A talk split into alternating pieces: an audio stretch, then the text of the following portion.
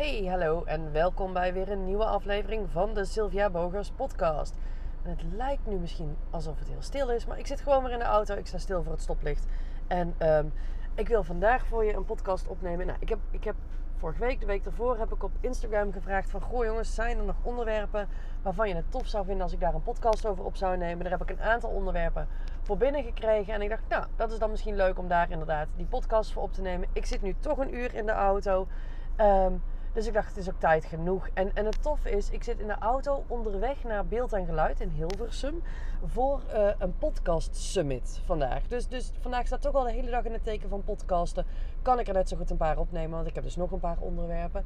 En ja, ik heb enorm veel zin ook in die summit. Het is georganiseerd door Mirjam Hegger. En Mirjam Hegger is zeg maar ja, toch wel een beetje de autoriteit als het gaat om podcasten in Nederland. Dus ik vind het heel erg cool dat ik daarheen kan gaan, dat ik van haar mag leren. En ik ben echt super benieuwd wat het vandaag gaat brengen. Nou, de eerste. Um, oh, ondertussen zie ik dat ik verkeerd aan het rijden ben. Dat is ook interessant.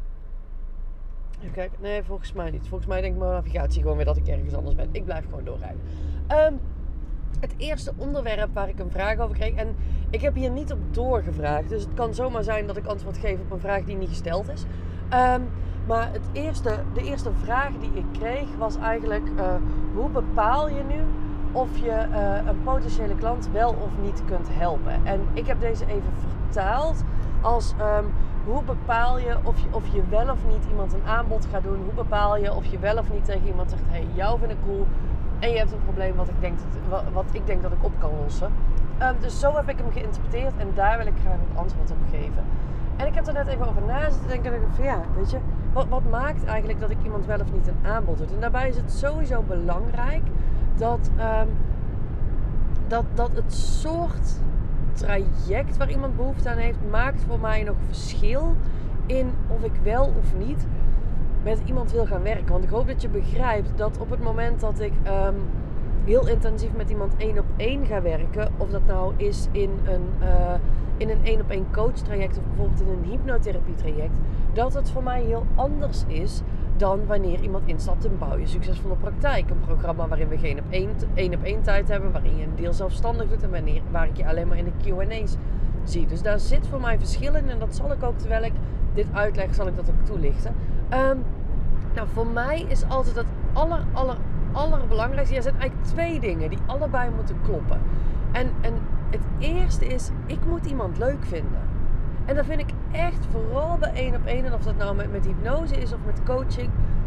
Ik moet je wel leuk vinden. Ik moet energie van je krijgen. Ik moet denken, oh my god, wat zou het een eer zijn als ik met jou mag werken. En als ik jou mag, mag helpen in whatever het is waar je doorheen gaat. Weet je, die moet ik voelen. Ik moet, tot ergens, ik, moet ergens een kriebel voelen. Ik moet ergens blij worden van iemand. Um, ik wil bijna zeggen, ik, ik, moet bij iemand denken: Oh, wat zou ik graag met jou een kop koffie gaan drinken? Um, voordat ik besluit diegene een aanbod te doen. En ik heb nergens de ambitie dat mijn klanten allemaal vriendinnen van me worden. Dat gebeurt soms, maar dat is helemaal niet waar ik naar streef. Oh, het is ook vroeg.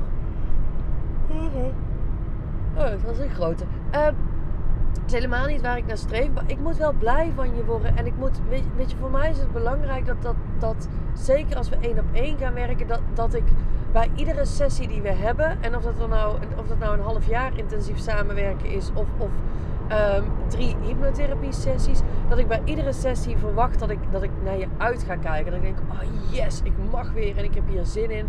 Dat moet ik echt voelen. Um, wil ik met iemand één op één gaan werken. Nou, op het moment dat we het hebben over bouw je succesvolle praktijk, speelt dat natuurlijk een stuk minder. Sowieso, daar stappen heel veel mensen in voordat ik ze überhaupt ooit gesproken heb. Want vanuit mijn, mijn driedaagse en vanuit, uh, vanuit webinars die ik geef, stappen mensen in bouw je succesvolle praktijk. En dan is het veel meer dat zij gaan kijken van, hey, Sil, vind ik jou leuk? En denk ik dat jij mij kan helpen? Dus dan heb ik ja, daar eigenlijk gewoon helemaal geen invloed op. En het is voor mij zelfs vaak ook een verrassing Um, welke mensen erin zijn gestapt. Uh, ik, ik, zie natuurlijk hun namen dan wel voorbij komen. Maar pas bij de eerste QA zie ik ook echt die personen. Maar ik merk omdat, omdat ik met alles wat ik doe echt heel erg mezelf ben en mezelf laat zien. Dat um, over het algemeen de mensen die, die besluiten in te stappen, dat zijn ook echt mensen waar ik ook weer blij van word. Dus dat lost eigenlijk vaak zichzelf al.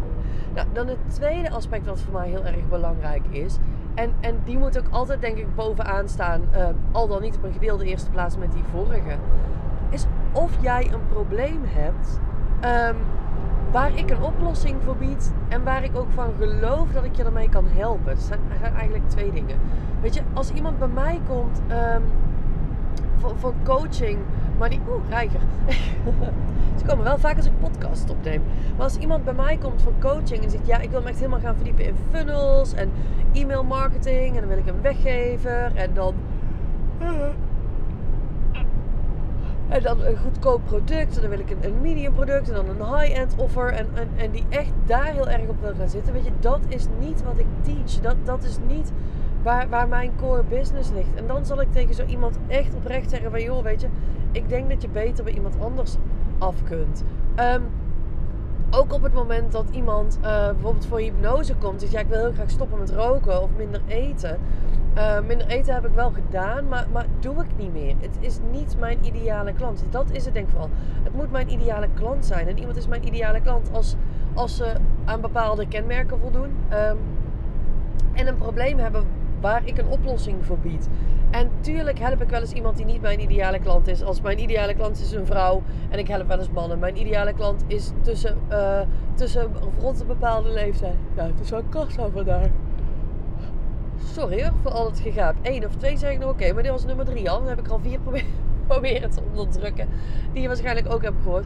Uh, weet je, mijn ideale klant heeft een bepaalde leeftijd. Zit in een bepaalde leeftijdscategorie. Maar ik heb ook klanten die jonger zijn of ouder. Maar dan moeten ze aan een hele hoop, weet je, een hele hoop andere kenmerken van mijn ideale klant voldoen. Wil ik, wil ik ja zeggen. En dat is dus ook met het probleem wat ze hebben. Um, wil iemand dus inderdaad minder gaan eten? Ja, moet je niet bij mij zijn. Ik kreeg afgelopen week kreeg een, een appje van iemand. Um, dat, dat, dat iemand die zij kende, die had heel veel last van hoesten. En dat hoesten kwam voort uit stress. Of hypnose daarmee hielp. Ja, daar kan hypnose mee helpen. Of ik haar wilde hebben. Ik zei, sorry, maar dat is niet wat ik doe. Wat ik dan vervolgens wel doe, is dat ik zei van... joh, weet je, ik kan wel even ergens een balletje opgooien... om te kijken of ik iemand anders voor je weet.